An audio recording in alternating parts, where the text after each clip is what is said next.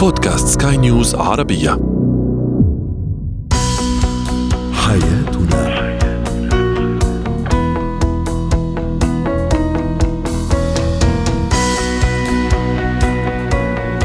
مستمعينا الكرام أهلا بكم معنا إلى حياتنا فضاؤكم اليومي الذي يعنى بشؤون الأسرة وباقي الشؤون الحياتيه الأخرى والذي يمكنكم الاستماع اليه عبر منصة سكاي نيوز dot com slash podcast وباقي منصات سكاي نيوز العربية الأخرى. شاركونا عبر رقم الواتساب 00971 معي أنا آمال شاب. اليوم نتحدث عن الأم التي تلعب دور الأب والأم في نفس الوقت بحكم أحيانا الموت لا سمح الله، الطلاق، السفر والعمل بعيدا، عمل الأب أيضا بعيدا عن العائلة. في فقرة زينة الحياة سنتساءل عن السن التي يسمح لنا فيها بترك الطفل بمفرده وما هي الاحتياطات طبعا اللازمة والواجب اتخاذها. وأخيرا التطرف. لماذا تتطرف بعض البيئات؟ لماذا ينمو التطرف في بيئة ويخبو في بيئة أخرى؟ وكيف نصدر التطرف من غير أن نعرف؟ وكيف نكون متطرفين مع أنفسنا ومع أسرنا وفي بيئتنا أيضا؟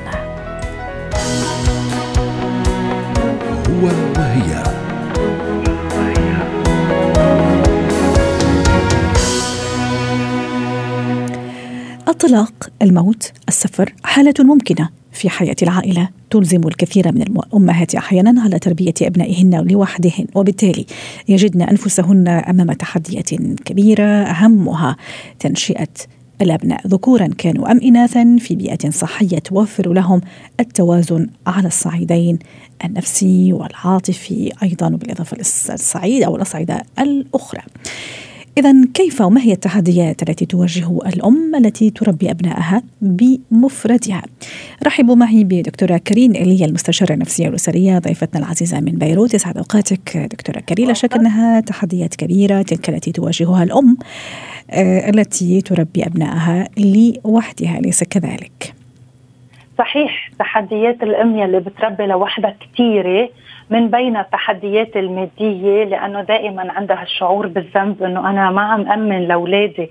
الأمور المادية الكافية، العاطفة بتصير الأم عندها هالشعور بالتملك لأولادها لأنه بس تصير لوحدها عم بتربي بتحس إنه صار عندها ملكية لإلهم أكثر من إنه أنا مؤتمنة على تربيتهم وتكبيرهم بشكل صحيح، بالإضافة لهي عندها خطر تعمل burnout آه، أو أو الاحتراق اللي هو يسمى احتراق مهني ولكن بيتطبق بالبيت بيتطبق وين ما كان ال burnout آه، بالإضافة أكيد لبعض آه، التصرفات يلي قد تخلي الأم تطلع من حالها وأحيانا تروح لل extreme الثاني يلي هو العدائية الدايمة تربيح الجميلة للأولاد إنه أنا عم بتعب أنا عم ربيكم كله علي أنا لوحدي فالتحديات كبيرة وبدي أذكر هون شغلة إنه التحديات بكل مرحلة عمرية عند الأولاد تختلف صح. آه لدى الأم بالمراحل لهالسبب بتعيش بتحديات كاملة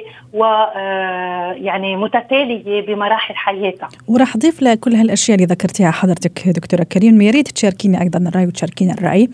هالسلطة الأبوية آه، الغائبة عن هذه العائلة للأب فيها غايب بحكم ظروف كثيرة مثل ما أشرنا في البداية. أيضا ليس من السهل أنه أيضا هذه الأم أو هذه الزوجة تعطيها لأبنائها لأنه هي في النهاية سلطة أبوية يعني الأب هو اللي يعطي يعطيها بحكم طبيعته بحكم شخصيته بحكم وظيفته أيضا في هذه الحياة وفي هالعائلة. فكيف تشوفي أنت هالموضوع؟ السلطة الأبوية اللي لازم تعطيها الأم لازم ضروري حتى الموضوع ما ينفرط منها. وأيضا كيف رح يكون إحساسها هي في النهاية؟ مرأة أنثى زوجة؟ إيه عندها دور؟ لكن أكيد مش سلطة أبوية تعطيها آه، بدل هذا الأب الغائب. صحيح. هون كنت بدي أحكي بالمرحلة الثانية تضيف على مقدمتك إنه بدها تربي أولادها ببيئة حاضنة وسليمة. فتقدر تربيهم بهيدي البيئة. الأم بده يكون عندها النضج الكافي. لأنه أحيانا كثير الأم من بعد غياب الأب للأسباب يلي ذكرتيها من الطلاق من الوفاة من الابتعاد بسبب السفر بده يكون عندها النضج الكافي تخلي الأب على الرغم من خلافاتها الخاصة هي وياه تخليه حاضر بحياة الابن والولد. لهالسبب السلطه الأبوية بتضل هي عم تستمدها من وجوده الوهمي بحياة الولد.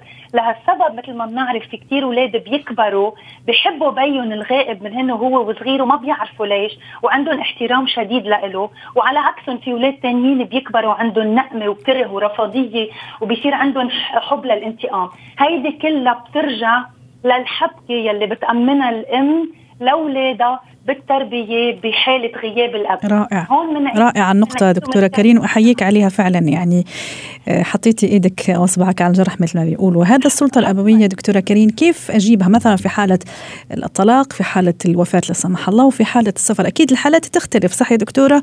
وبعدين زي ما نعم. تفضلتي مراحل العمرية. أنا ابني لما يكون عمره أربع أو خمس سنوات ما راح يتقبل الفكرة زي ما يكون مثلا عشرة وبعدين لما يكبر يصير مراهق.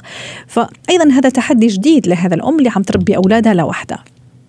صحيح. نحن هون دائما بهيدي الحالة دائما بنعلم الأم يكون عندها التوازن الكافي بمعنى كل الخلافات الزوجية والانفصال والطلاق وغيرها بتعيشها لوحدها لأنه هي عم تخسر شريكها بس ما عندها سلطة إنه تخسر اولادها أبوتهم لإلهم. لهالسبب هون بهالمرحلة إذا الولد عم يحكي عن بيه ما بتجرب تحطه بأبشع صورة ما بتجرب تشوه صورة البي ما بتجرب تحرض الأولاد على بيهم.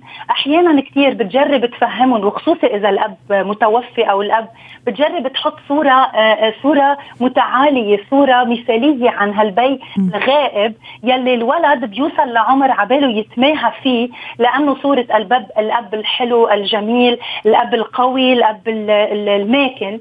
وفيها من خلال هيدا الغياب تستعمل سلطته للأب إنه آه، لو بيك حاضر هون كان كلمته كلمة كان قال لك هيك بدك تلتزم. فهلأ إكراما له ضروري تكون عم تتصرف بهالطريقة وغيرها. وحتى برسومات الولد كثير ضروري ما يغيب البي وهون الأم بتشجع وبتساعد وإلى ما هنالك من الأمور يلي الأم بتقدر تكون عم تعملها لتخلي حضور البي بحياة الابن وفيها تفصله عن وجوده بحياتها إذا هي أصلا غير راغبة بوجوده بحياتها آه لأي سبب من الأسباب. شكرا لك يا دكتورة كريم عليا المستشارة النفسية والأسرية ضيفتنا العزيزة من بيروت.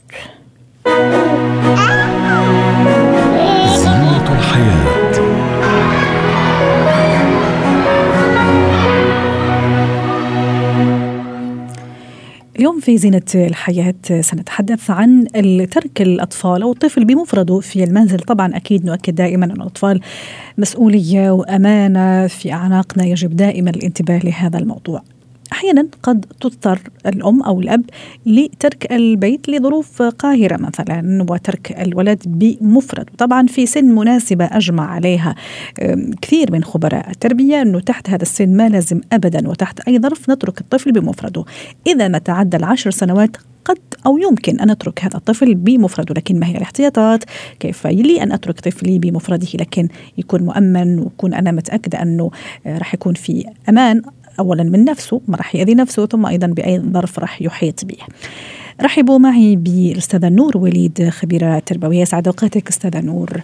ما هي السن المناسبة فعلا الخبراء قالوا عشر سنوات، ما رأيك بهذا السن؟ هل فعلا الطفل في هذه العمر أو في هذه المرحلة العمرية يكون قادر على أنه يتحمل مسؤوليته بنفسه أقل شيء لساعة أو ساعتين وبعدين ما هي الاحتياطات حتى إذا كان كذلك لكن في احتياطات لازم أني أنا أوفرها لابني هلا قبل ما نحكي على الاحتياطات لازم الأم والأب يسألوا نفسهم لأنه من طفل لطفل بيختلف شخصيته. في أطفال المغامرين اللي ما بيصدقوا أهلهم يطلعوا يروحوا يعملوا أشياء ممكن يكون هذا اللي يشوفوا كثير سبايدر مان يشوفوا ال أيوه.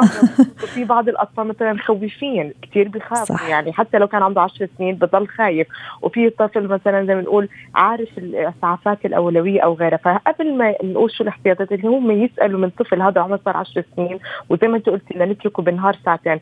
هل هو طفل بيخاف ولا ما بيخاف رائعة رائعة الفكرة أستاذة نور.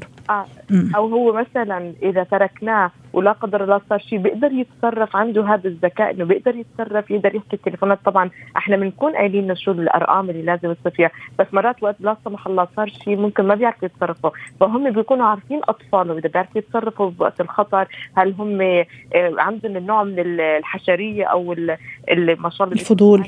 الفضول. إنه ممكن بس إذا طلعوا يروحوا مثلا يعملوا شيء غير متوقع هل هو بيخاف أو لا؟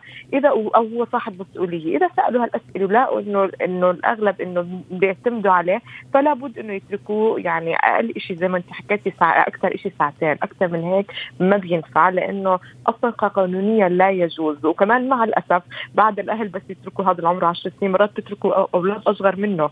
أيوه. إنه بحملوه العاتق إنك أنت صح. تهتم بإخواتك مع إنه هو يا دوب يهتم بحاله. 100% كثير آه في أفكار لازم الأهل يقيسوها قبل ما يضطروا إنه يتركوا الطفل هذا العمر. لا وممكن يعاقب وممكن يعاتب إذا صار أي شيء للولد الصغير زي ما تفضلتي وكأنه هو الأب والأم يعني مسؤول مسؤول عنه. بعض الدول الغربية بيعاقبوا فيها الأهل إذا تركوا الطفل ولو إجراءات مش مش طارئة. لابد إنه الواحد ما يتركهم إلا للضرورة القصوى. طيب أنا تركته للضرورة القصوى أستاذة نور وكل الاشتراطات اللي حضرتك ذكرتيها هو ذكي عنده سرعة البديهة منه كثير عنده هذاك الفضول اللي ممكن يوديه ل يعني لعواقب يعني وخيمة كل هالأشياء يعني متوفرة لكن رغم هذا أكيد في احتياطات لازم أنا أتأكد منها سواء في البيت مثلا. أعرف إنه خلينا نقول مثلا عنده قدرة إنه يفتح الأبواب والنوافذ يغلقها بشكل جيد إذا حصل ما حصل. أنبهه مثلا إذا دق حدا على البيت ما يفتح الباب. يعني يا ريت تعطيني أيضا هذا يعني الأفكار أو الاحتياطات خلي أقول لازم أنا أتخذها. الأطفال بهالعمر من 10 سنين فوق يتعلموا الإسعافات الأولوية حتى موجود باليوتيوب كرتون كيف بيعلموا الأطفال الاسعافات الأولوية. إشياء بسيطة لو انجرح أو إنه يعني الاشياء البسيطة اللي بيقدر يقدر يسعف نفسه. م. هي واحد. اثنين لازم الأرقام الطوارئ تكون قباله يعني زي رقم الشرطة والإسعاف وكمان أرقام أهله. أهله يعني صحيح. مثلا إذا الاهل ما ردوا يقدر يتصرف يتعامل مع الجيران. حتى الأهل يعني يخبروا الجيران إنه إحنا تاركين ابننا ساعتين. صح وجيران موثوقين فيهم أكيد ضروري هذه ننبه عليها. مضبوط. وبهالعمر كمان لازم يعرفوا إنه المطبخ مش ضروري جدا. يعني ممكن يوفروا لهم الأكل زي السناك اللي شيء اللي ما يحتاج يفتحوا مايكروويف أو غاز.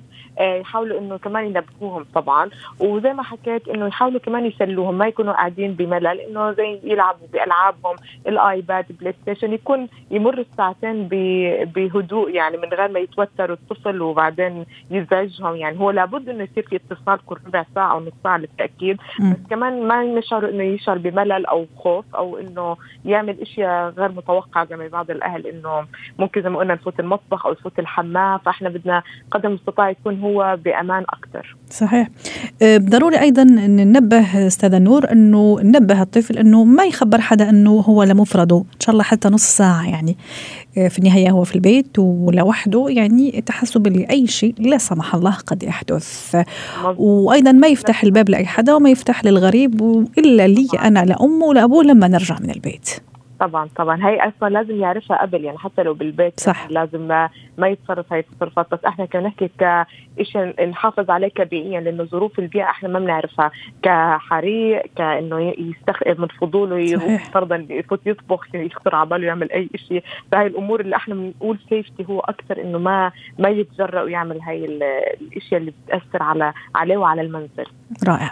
شكرا لك أستاذة نور وليد الخبيرة التربوية ضيفتنا العزيزة من دبي ويعطيك العافية. قضية رأي عام.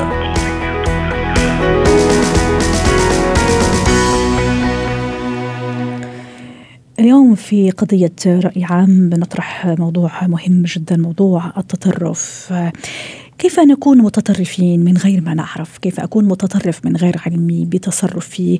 مدخل الأسرة الأهل البيئة؟ لماذا يكون تطرف في بيئة ويخبو في بيئة أخرى؟ كيف نصدر التطرف آه، للغير؟ هل العوامل الاجتماعية أيضا لها دور؟ هل العوامل آه، الأسرية لها دور في هذا الموضوع؟ للحديث آه، عن موضوع التطرف رحبوا معي بدكتور محسن بن زكور أستاذ علم النفس الاجتماعي ضيفنا العزيز من الرباط. يسعد أوقاتك دكتور محسن. محسن أهلا وسهلا فيك معنا اليوم. دكتور محسن خلي أبدأ معك هذا اللقاء ب التطرف بمفهومه المطلق قبل ما أروح للتطرف الفكري والديني وما إلى ذلك، أنا في بيتي كأب كأم كزوج زوجة يعني آه، شخص في البيت. كيف أكون متطرف أحيانا من غير ما أعلم، كيف أمارس هذا التطرف من غير ما أعرف، أقصد هنا عدم تقبل الآخر، إلغاء الآخر، مركزية القرار التشبث برأيي. فيا ريت كمدخل كيف أكون متطرف بالتطرف بمفهومه عفوا المطلق؟ شكرا سيدتي على السؤال.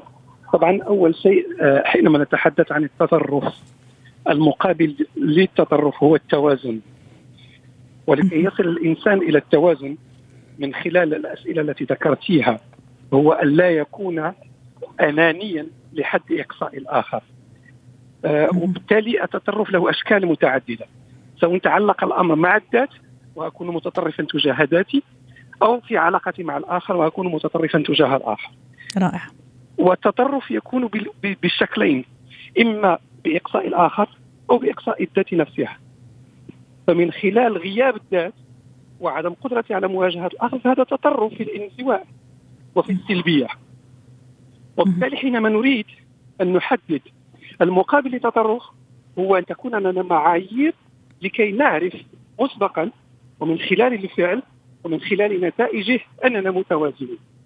وبالتالي القدرة على التوازن تعني بالضرورة أننا نشغل كل الإمكانات الإنسانية بما فيها تشغيل الحواس أي الملاحظة، الإنصات، الانتباه وأيضا القدرة على التحليل، القدرة على المقارنة وكلها معطيات تحافظ على هذا التوازن. وإلا سوف ننساق إلى الشق الثاني الذي تحدثتم عليه في مقدمتكم ألا وهو ما نسميه التطرف في الفكر والتطرف في الدين والتطرف في أيضا علاقة مع الجيران ومع مع الذات. ولهذا تغييب نخلص نخلص إلى نتيجة معينة تغييب هذه القدرات الإنسانية هي التي تفضي إلى التوازن عفوا إلى التطرف التطرف على المستوى العاطفي وعلى المستوى الوجداني. أو على مستوى إقصاء الآخر. رائع. دكتور محسن دائما نحن في يعني علم النفس وعلم الاجتماع وعلم النفس الاجتماعي دائما لما نحكي عن مجتمع متوازن نرجع للأسرة المتوازنة ولما نحكي عن الاسره المتوازنه نحكي على الفرد المتوازن أيضا. العوامل البيئيه، المحيط، الأسرة، الأهل، التربية، المعتقدات إلى أي درجة فيها أيضا تخلق مننا أشخاص على مستوى ذاتي زي ما تفضلت حضرتك أشخاص متوازنين أو أشخاص متطرفين أيضا في بيئتي في أسرتي مع أولادي مع جيراني قبل بعدين قبل أن نلتقي للمحيط ويعني لبيئات أوسع. جميل. آه، لكي نشعر بالتوازن داخل المؤسسة الأسرية لابد أن ننتبه إلى الأفكار التي نحملها. هل هي فعلا قابلة للتطبيق؟ وهل هي فعلا خادمة للمجموعة أي الأسرة بكل مكوناتها؟ هل هي محافظة على النمو السليم لأطفالنا أم هي فقط أفكار تشبعت بها دون أن أحللها لأنها تفضي إلى نوع من السيطرة وليس إلى نوع من التسيير. وشتان ما بين السيطرة والتسيير؟ الإنسان كما قال عمر بن الخطاب متى استبدتم الناس وقد ولدتهم أمهاتهم أحرارا. فكل الناس بدون استثناء متوقون ولا يعتبرون أنفسهم إنسان إلا إذا أحسوا بهذا الشق الأساسي والجوهري في بناء الذات ألا وهو الحرية. رائع. وبالتالي الأسرة قد تكون سببا في التطرف من غير ما تعرف يا دكتور محسن أحيانا الأسرة الأب الأم يكون سببا في تصدير هذا التطرف وفي اعتناق هذا التطرف أو الأفكار المتطرفة في أشيائها البسيطة زي ما تفضلت حضرتك. من غير ما أعرف أنا كأب أو أم أنا أعتنق هذا الفكر المتطرف في أشياء البسيطة ومن ثم أصدر لابني أو ابنتي وهلم جرة ثم هالابن طبعا أكيد راح يكبر عنده أصدقائه راح يصدر نفس الفكرة و... ويتبنى نفس تماما. كمثال آه، قوي جدا على هذه المسألة. الخوف. الخوف الذي يولد العداوة. الخوف الذي يولد آه، الإقصاء. الخوف الذي يولد الكراهية. نعطي مثال في قضية التربية. حينما أجعل علاقتي مع طفلي سواء كان ذكرا أو أنثى مبنية على الخوف ماذا أقوم به؟ أقوم بعملية المنع. هذا المنع سوف يفضي بالضرورة عند الطفل إلى أن يرفض ذاته. أن يرفض السلطة الوالدية. وهذا هو بداية التفكير حينما نتحدث عن التطرف. فكل سلطة سوف تصبح مرفوضة بما فيها سلطة الدولة. وهذا بالضرورة يعني أن هناك غياب التوازن والتمييز بين الصالح والصالح في القرار. فكل الناس مخطئون. كلنا نقر بهذه الكلمة. فلماذا في الأسرة نعتبر أنفسنا أننا لا نخطئ وأن دائما المخطئ هو الآخر؟ صحيح. صحيح. هذه فكرة هذه فكرة أصلها هي فكرة الإرهاب. أليس إقصاء الآخر هو الإرهاب نفسه؟ أو هو نفسه عفوا هو التطرف نفسه؟ وبالتالي حينما نريد أن نبني علاقة بيننا وبين أفراد الأسرة يجب أن تكون مبنية على الحب والاحترام واحترام الذكاء. والحق في اكتشاف الحياة. والحق أيضا في الخطأ أيضا. لأن أنا ذاك سوف اكون إنسان قادر على التمييز. إنسان يميز بين الخطأ والصواب. وهل هذا ما يجب أن يحدث دكتور محسن حتى ننتقل الآن لمفهوم أوسع؟ في بيئات أوسع في مجتمع ربما أوسع. هل هذا ما يجب أن يحدث حتى نتفادى انه التطرف يتغلغل في بيئات معينة؟ لأنه في بيئات قابلة وحاضنه للتطرف وفي بيئات طاردة له. فالتطرف يعني ينمو ويكون خصب جدا في بيئات معينة عكس بيئات أخرى. ما الذي يجعله يعني يتكاثر بين قوسين إذا صح التعبير ويتلاشى في بيئات أخرى إذا صح التعبير؟ ولهذا سوف ننتقل راسا إلى ما اشار عليه كل الدراسات العلمية. التطرف هو نقيض الفكر الديمقراطي. ما معنى هذا؟ الفكر الديمقراطي هو الاعتراف بالرأي والرأي المخالف. لاننا كلنا لنا نفس الهم. هو أن نشتغل على تحسين أوضاعنا. طبعا مع حسن النية. وبالتالي يبدأ التطرف حينما أعتقد في آه، سلامة فكري وفشل فكر الآخر. وبالتالي لا أفتح باب الحوار. هذا البعد الأول، البعد الثاني طبعا حينما نتحدث عن الهشاشة الاجتماعية فهي أيضا لها دورها. فكما قال الرسول صلى الله عليه وسلم كاد الفقر أن يكون كفرا. بالتالي سوف يولد حضرتك تحكي على فقر أوضاع اقتصادية أوضاع مادية قصدك يعني هذه تمهد أو تسهل أو تكون من الأسباب اللي يعني تحضن هذا الفكر المتطرف أو التطرف؟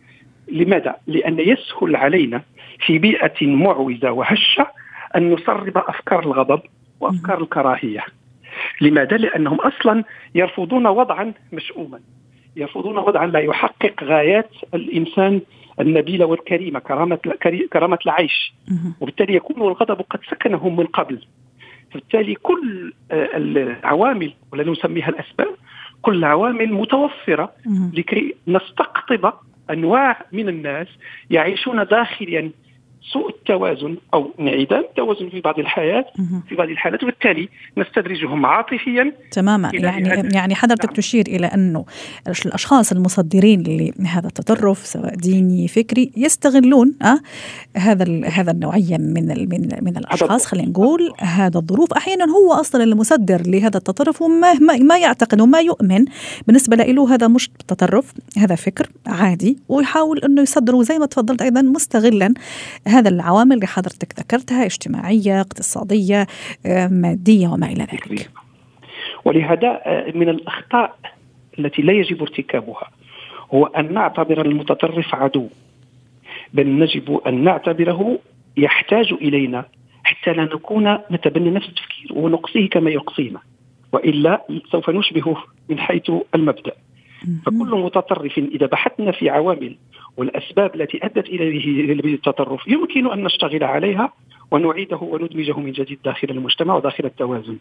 وإلا سوف نكون نتبنى نفس التفكير الاقصائي وسوف نساهم في تزايد أعداد المتطرفين. لنعود من جديد إلى التربية.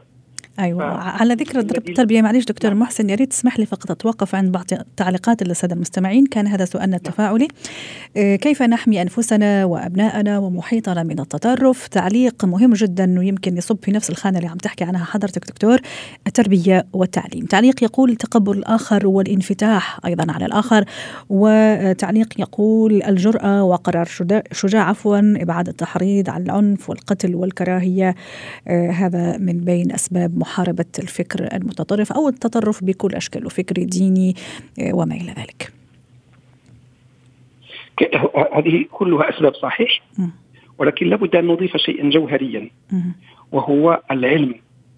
لابد أن يكون لنا دراية بما نحن بصدد الحديث عنه فالتربية علم والدين علم والعلاقات مع الإنسان علم والنظام علم. فإذا غابت هذه الأسس العلمية سوف يحضر بالضروري الخرافة ستحضر بالضرورة آه، البدعة. العادات الخاطئة البدعة سوف تحضر بالضرورة آه، آه، ما نسميه التمييز المبني على الأنانية أنانية الذات حينما يستند الإنسان في مرجعيته إلى ذاته. طبعا سوف يعتبر نفسه مالك للحقيقة ومالك للمعرفة.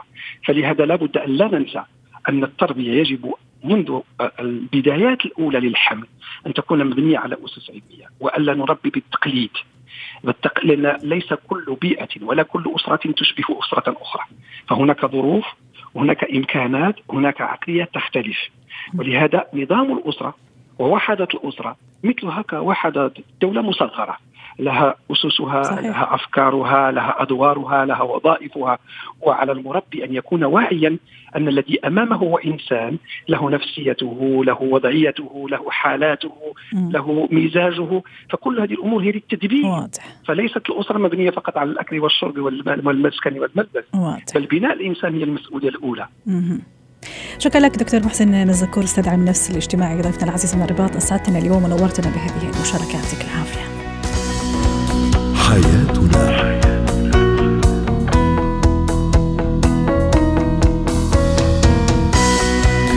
ختام حلقة اليوم من حياتنا. شكرا لكم. إلى اللقاء. حياتنا.